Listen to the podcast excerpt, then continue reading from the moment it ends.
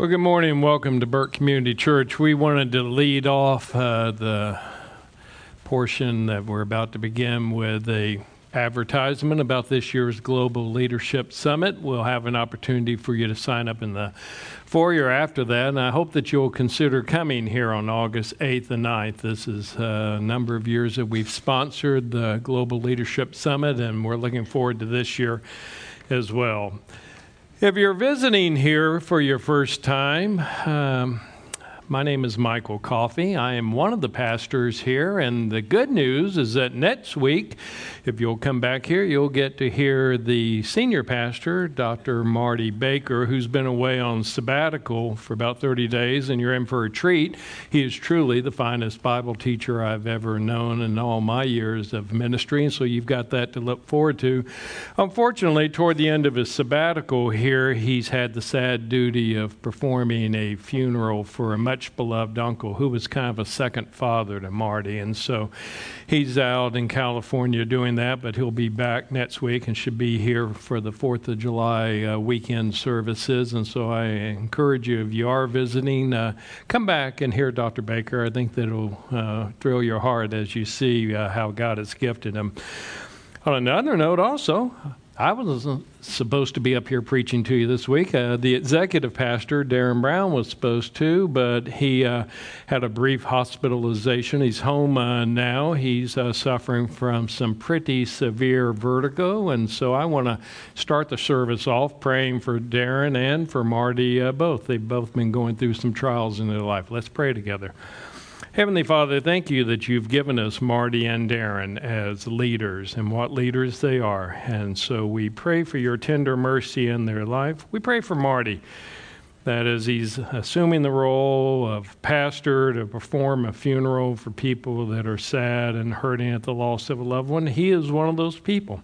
It was somebody dear to him, somebody who impacted his life. And so he has to perform his duty as a pastor, but his heart is also uh, sad. And so I pray that you bind him up and that you help him in all of his duties.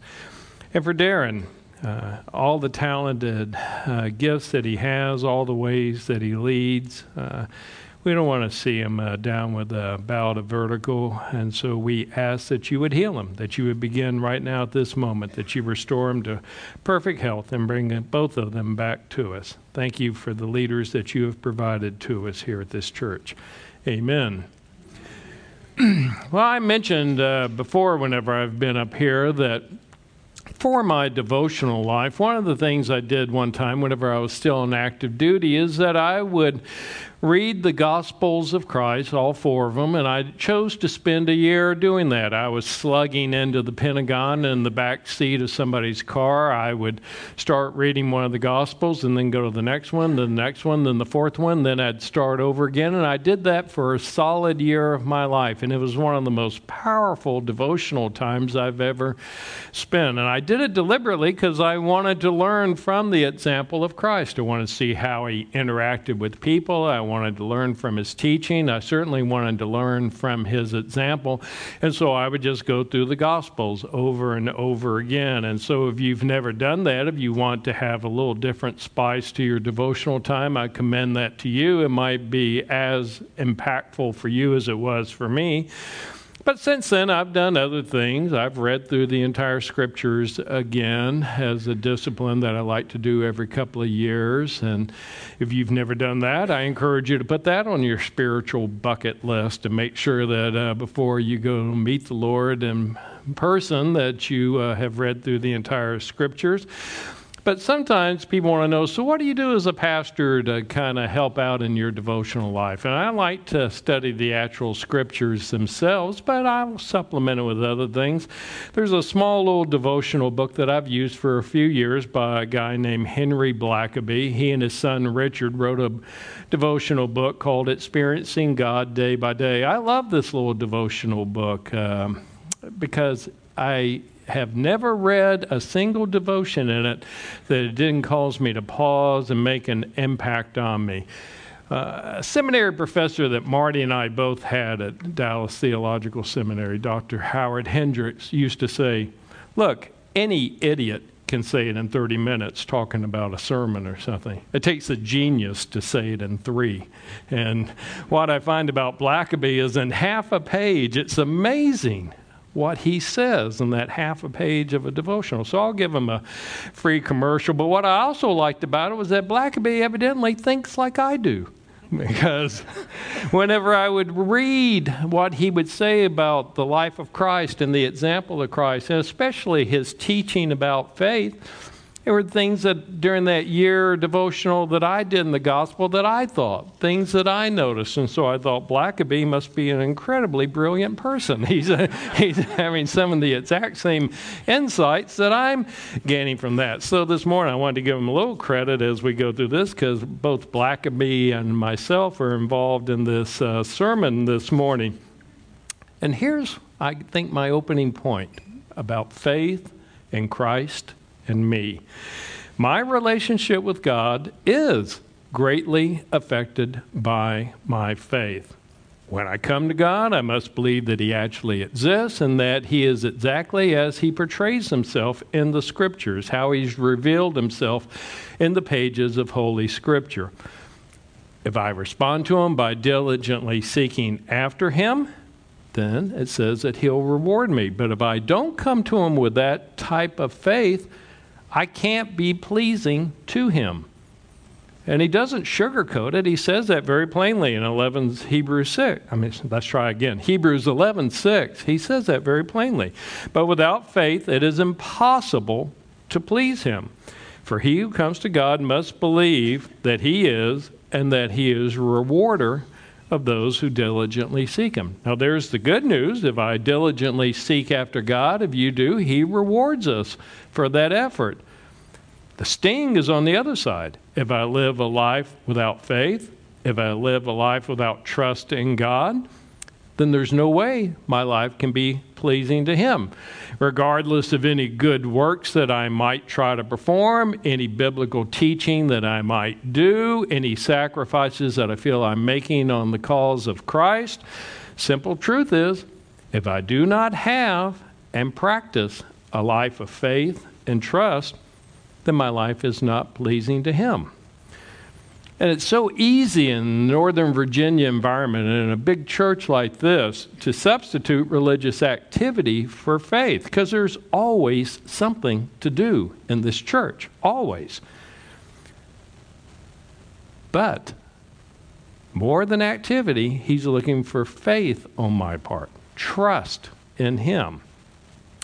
Now let's define our terms. Hebrews 11:1 says, "Now faith is the confidence of what we hope for, the assurance of what we do not see." I'm praying for something, I'm hoping for something, I'm trusting God for something. I don't see it, I don't have it. It's an act of faith on my part to believe that He's going to do it.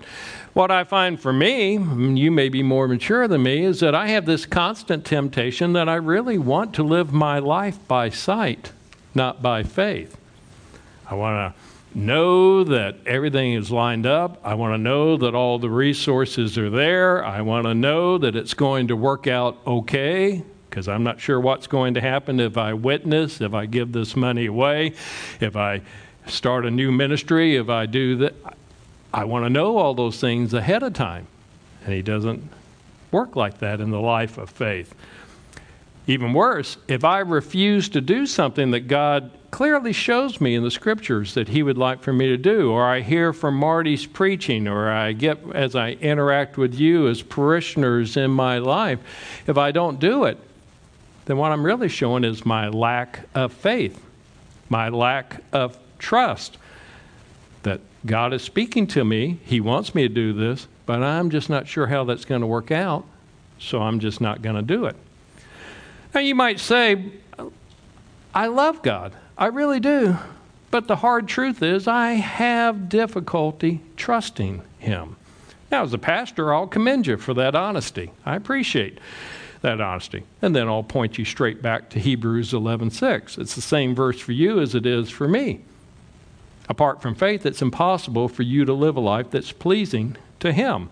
And so you can't say that I have a vibrant relationship with God if I have trouble trusting Him. You can't say that I have a special, intimate knowledge and relationship with Him if I have trouble placing my faith and my life and my deeds and whatever else in His care and His trust. You don't struggle with that with the idea of a spouse or kids. If you don't trust your spouse, there is conflict at home. You don't trust your kids, it is not a happy place at home. Why do you think it's any different in your relationship with Almighty God. what I find is that faith does not eliminate my problems. This life will always have problems. The Lord even taught us that. Each day has enough trouble of its own. I mean, there's a guarantee. Each day will have enough trouble of its own. Life has problems. What I find is that faith doesn't eliminate my problems, faith keeps me in a trusting relationship with God in the midst of my problems. Because it's not my circumstances, it's my relationship with God. Now, I am a retired military person, 30 years as an Army chaplain, and so I've had a lot of conversation uh, with military types, and we have a lot uh, out here in the audience. And so oftentimes the conversation will go something like this Ah, look, Padre, the, the way this works is I'm really not much of a person of faith. I'm kind of a practical person, you know? And I think, great. How's that working for you? Because the most practical thing that you can do is place your trust or faith in the Lord, in Almighty God, in all loving God.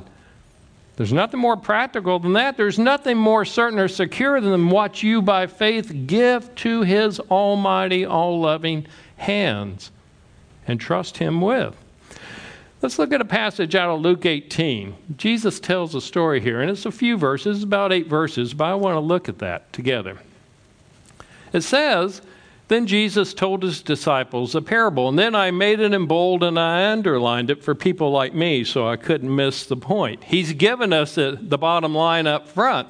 He's telling us why he's telling the parable.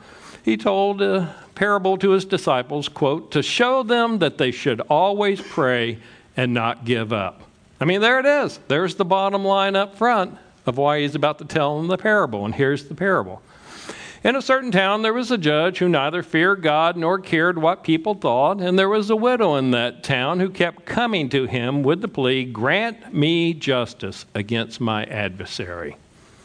For some time he refused, but finally he said to himself, Even though I don't fear God or what people think, Yet, because this widow keeps bothering me, I'll see that she gets justice so that she won't eventually come and attack me. And then the Lord summarizes it. and the Lord said, Listen to what the unjust judge says. And will not God bring about justice to his chosen ones who cry out to him day and night in prayer, who cry out to him day and night? Will he keep putting them off? I tell you, he'll see that they get justice and quickly. And then I made it bold and underlined it again for myself. However, when the Son of Man comes, will he find faith on the earth? Because prayer is an act of faith. I don't see God here in front of me. I see evidence of God all around me. I don't see God. I'm praying by faith. I'm asking Him for something by faith. It is a life of faith, it is an act of trust and faith that I'm doing every time I pray. You know, what I find is that God rewards those who are faithful. That's what he promises in Hebrews 11:6. He'll reward those who diligently seek him. And throughout your life, God will seek to grow you in faith. There's some really good news. When you became a Christian, he not only forgave your sins, he enrolled you in an education process of which he is the tutor. That education process is to grow you in faith and trust in Him. The good news is tuition free, best tutor in the world, God Almighty. Bad news, you can never disenroll. you are in it forever until you go to be with Him. You can never get out of the education process as a Christian. He will continue to bring things into your life so that you can learn to trust Him when you're a new believer. and maybe something that's not that difficult, but it seems like an act of faith to you. Maybe something as simple as being baptized in obedience, because that was a command he gave before he floated off the earth to be baptized, go around uh, leading people to faith in him and baptizing them in his name. That may be an act of faith that you do, maybe something simple and small.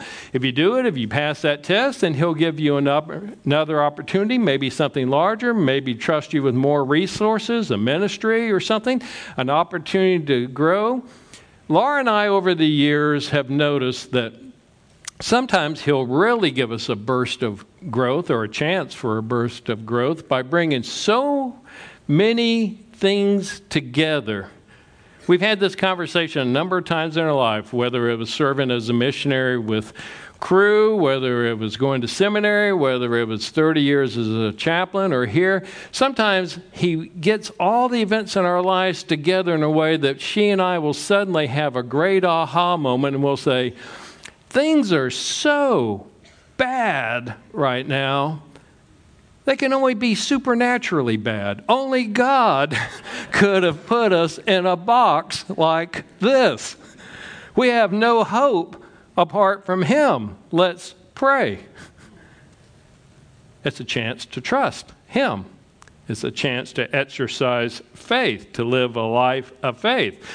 He's going to do the same for you. I will promise it. He will give you opportunities. If you respond well in faith, He will diligently reward you as you diligently seek Him. If you don't, He will give you a chance to repeat that course again and again, and possibly again, to the point that hopefully you will learn because it's a foundation, an old principle in the way He relates to us. If I've been faithful in a little, that he's given to me. If I've been faithful in a little test, then he's going to give me more. He's going to give me another opportunity to grow, to mature, especially as a church leader. He's going to give me opportunities to live a life of faith. He's going to give you those as well. But if I don't respond well, if I don't act in faith, if I don't trust Him, if I don't believe Him, He has no reason to entrust me with more. I failed the test. I didn't grow. I didn't gain insight from all the times He has done well in my life, the things He's taught me. You see this in the pages of Scripture. The children of Israel were enslaved for hundreds of years. God set them free. Something they couldn't do. They were slaves. He set them free. Miraculous signs and wonders. The Egyptians were giving them wealth untold as they went out. They're in the desert walking around. The Red Sea parts. They're saved from being killed. They're in the desert walking around. Water is coming out of rocks Food is appearing on the ground every morning. They don't have to work for it at all. They're being led by a cloud or a pillar of fire. They finally get to the promised land. Years of wandering around, having miracles every single day miracles every day. They get to the promised land, they see some of the foreign inhabitants of the land, and whoa, those look like bad dudes. We can't go in to the promised land. Lack of faith after daily miracles. Daily. So, what you had is several hundred Jewish carcasses dropping dead in the Sinai desert for a lack of faith to go in. Their children and their grandchildren went in. They failed the test, they didn't enter the promised land. Their children did, their grandchildren did, after miracles every day for years. Gets my attention because I get miracles every day and have for years. What is my trust level like? What is my faith level like? The good news is that we all stand at the door of opportunity every time He brings us an opportunity to trust Him. And if we pass that test, we know Him more intimately. We grow in our relationship with Almighty God. We mature as Christians. Every step of faith leads us deeper into a relationship of wondrous knowledge and personal love with a caring, intimate Almighty God. It's a simple act of faith. And what I find is that faith becomes a key then to releasing God's power in my life. When I have doubts, what the doubts really reveal is Michael, really, after all these years, does not know or understand God. I mean, I just have to turn that mirror on me. I have so many reasons to trust him that when I have doubts, it's Michael that doesn't know God as he should. There's a direct correlation, too, I notice, between how much faith I have, how much of a faith life I'm living, how much of a life of trust I have, with how much I pray. Directly related. If my prayer life is infiltrated by doubts, I choke off the greatest avenue of power that God has to work in my life. Why? Because prayer, like I said, is a faith act. It doesn't make any sense to a world that doesn't know the Lord. That's why I align myself with folks that pray, because I want to be around folks like that. I want to develop that in my life. I want to have a vibrant prayer life. I want to be a man of faith. So I come to a prayer time that good men have been holding at 6 a.m. on Friday morning and it's over here in the student auditorium for about an hour before they go off to work. You know, on a high water mark day, we might have 15 men, uh, not usually. But it doesn't matter to me because prayer is one of those mysteries of the kingdom. It doesn't matter if it's me. The Lord proved that himself when he would go up to the mountaintop and pray by himself, and the disciples were asleep. Prayer is not a numbers thing. I go because I want to grow. I want to be a man of faith. And I want to be around others who are. People driving down the road that early in the morning on Old Keene Mill Road, if they saw us in there, they'd think, what a waste. You should have been in bed. What in the world are you doing praying there? The answer is hopefully getting some answer prayers about the things that you've told us about, that Marty and Darren might need, that this church ministry might need, that this country, this nation needs. Six to 10 to 15 men, doesn't matter to me. I see men who are men of faith, men of trust. It's the same thing for First Friday prayers. We hold those once a month. We'll have one uh, July 5th here. Yeah, I know it's a holiday weekend. People asked me if I was going to change it or cancel it. And I was like, nah, it's idiot proof. That's why it's called First Friday prayers. If I hold it on First Friday prayer, you, you don't have to wonder when it is, you know. If it's me up there by myself praying, it doesn't matter. You know, and church this size, three services, we'll have a total of about six to ten people every month. And they're the six to ten people I want to be with because they're showing some faith. They're living a life of faith. They're asking things on behalf of you and our missionaries and our pastors and the ministries and the nation. That's who I want to be. Because without faith, it's impossible to please God. He doesn't sugarcoat it. Without faith, it is impossible for me to please God.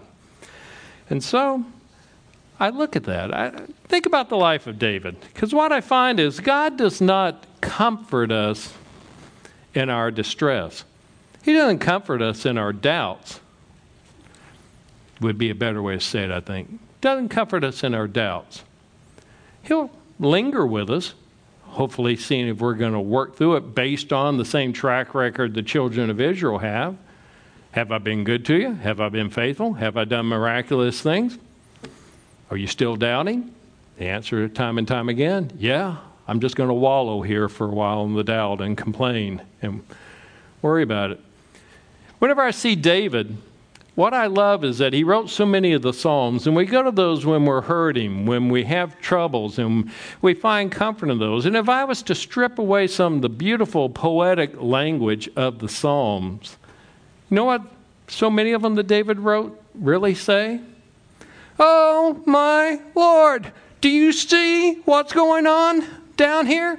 I have a maniacal king trying to kill me, and I've done nothing. Let me remind you the dead don't praise you. So I need for you to do something now. Why are you waiting so long? Do something. And then he'll kind of work through, ah, but the Lord has been good to me, and I remember from of old how good he was. And he gets himself to a better place, so he finally ends that psalm with a praise and a thanksgiving, an act of faith to God. And then he gets a few more discontents and malcontents coming out to the desert to hang around with him to, for him to take care of, just to add to his burden. He didn't realize that God was using that to train him to become one of the greatest kings in history. He just thought, ah, like, I really need this, Lord. More discontents coming out here to hang around with me all day. So then he goes to the very next couple of days of his life and he writes another psalm. And you look at it, and what it says is, Oh my Lord, do you see what's going on down here? That's what I want to be, not staying there in the doubt.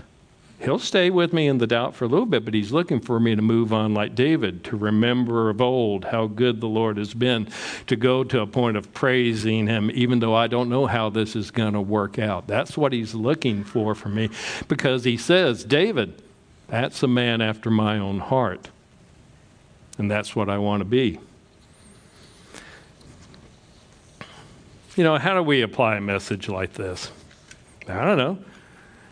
Some of y'all, maybe you'll come to uh, First Friday prayers. It'll be a banner night. We'll go from 6 to 12. I wonder what in the world the good Lord will uh, do suddenly if He has a larger crowd praying. Like I said, it's not a numbers thing, but I'd be excited to see what He does in the lives of the people that come.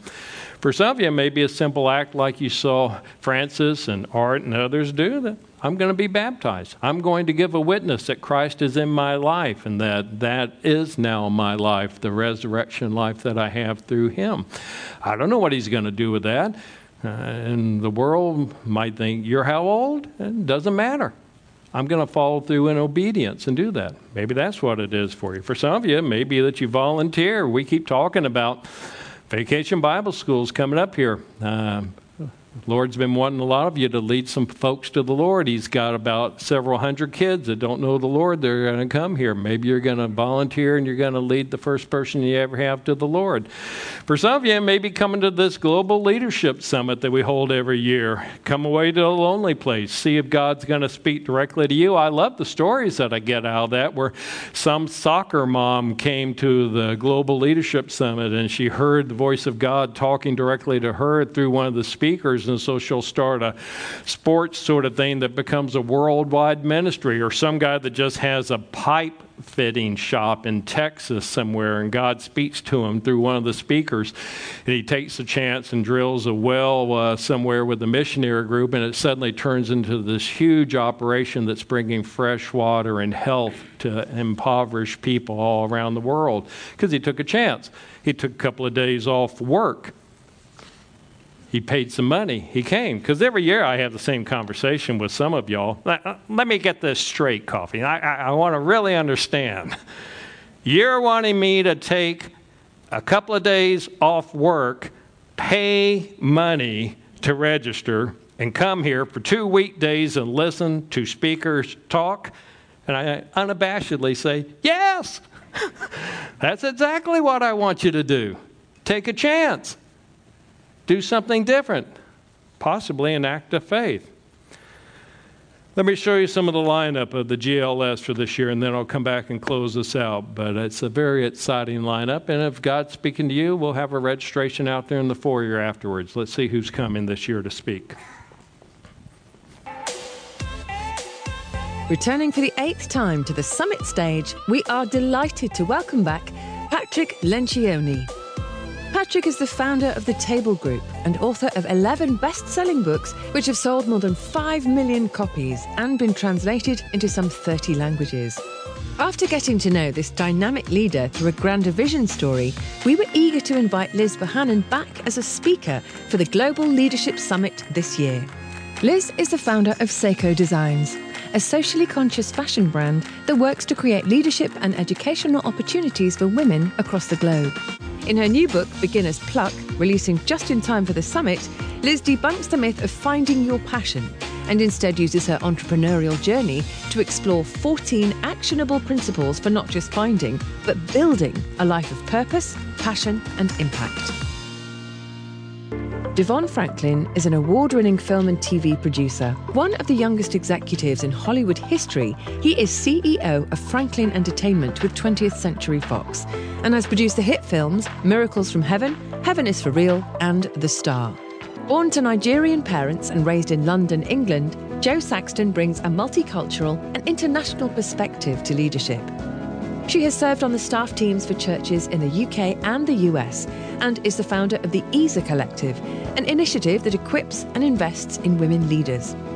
Saxton executive produces and co hosts the podcast Lead Stories Tales of Leadership and Life with Steph O'Brien, and is the author of three books, including The Dream of You. A 24 year veteran of the FBI, Chris Voss was the lead international kidnapping negotiator and was trained not only by the FBI but by Scotland Yard and Harvard Law School. In addition to lecturing on negotiations at business schools across the globe, Voss founded the Black Swan Group, a firm that provides training and advises Fortune 500 companies through complex negotiations. Returning for the third time as a summit speaker, we are thrilled to welcome back Danielle Strickland. Danielle has led churches, started training schools, and established justice departments around the world. She spent 22 years as an officer in the Salvation Army and is an ambassador for the global initiative against modern slavery, Stop the Traffic. Known for his mental toughness, grit, perseverance, and leadership, Bear Grylls is the embodiment of adventure. A former member of the British Special Forces, Grylls has climbed Mount Everest and crossed the Arctic Ocean in an inflatable boat. Winner of two BAFTAs, his Emmy nominated TV show, Man vs. Wild, was one of the most watched programmes in the world, with an estimated audience of 1.2 billion. His newest book, Soul Fuel, will be released in July. Returning for his sixth time to the Global Leadership Summit, we are excited to welcome back Craig Groeschel. Craig is founder and senior pastor of Life Church, an innovative church meeting in multiple US locations and globally online. Known for its missional approach utilizing the latest technology, Life Church is the creator of a YouVersion Bible app downloaded in every country worldwide. A New York Times best-selling author, his latest book is Hope in the Dark.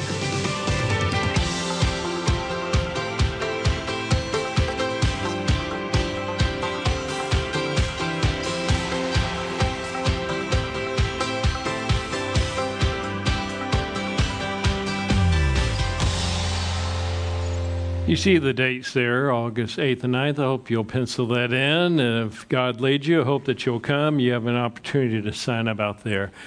Let's end here, and we'll take an offering here in a moment by reminding ourselves the words of Holy Scripture. Without faith, it's impossible to please Him. He who comes to God must believe that He is, that He is rewarder of those who diligently seek Him. He'll help us as we grow in the faith. Doesn't matter if I'm a doubting Thomas and the rest of the disciples are saying, The Lord is risen. I'm not going to believe unless I can actually reach out and touch it and see the wounds. He appears and says, Go ahead, believe. I'm not a ghost. Go ahead and put your hand there if you want to. He's gentle and individual with each one of us, but without faith, it is impossible to please Him. Let's pray together. Lord, I do pray that we would grow as a people that should trust you. How can we not trust you? You've been so good to all of us. And so, whether it's a rebellious child, a job difficulty, a bodily illness, a marriage in trouble, or anything else, how can we still not trust you? May we be people of faith. And as we give this offering this morning, that's an act of faith. You don't need a single penny from any of us. We need the opportunity to be people of faith and give to you and to your kingdom and trust that you can multiply simple money like fish and loaves to be a blessing to many and for your kingdom to come. We ask that it would be so. Amen.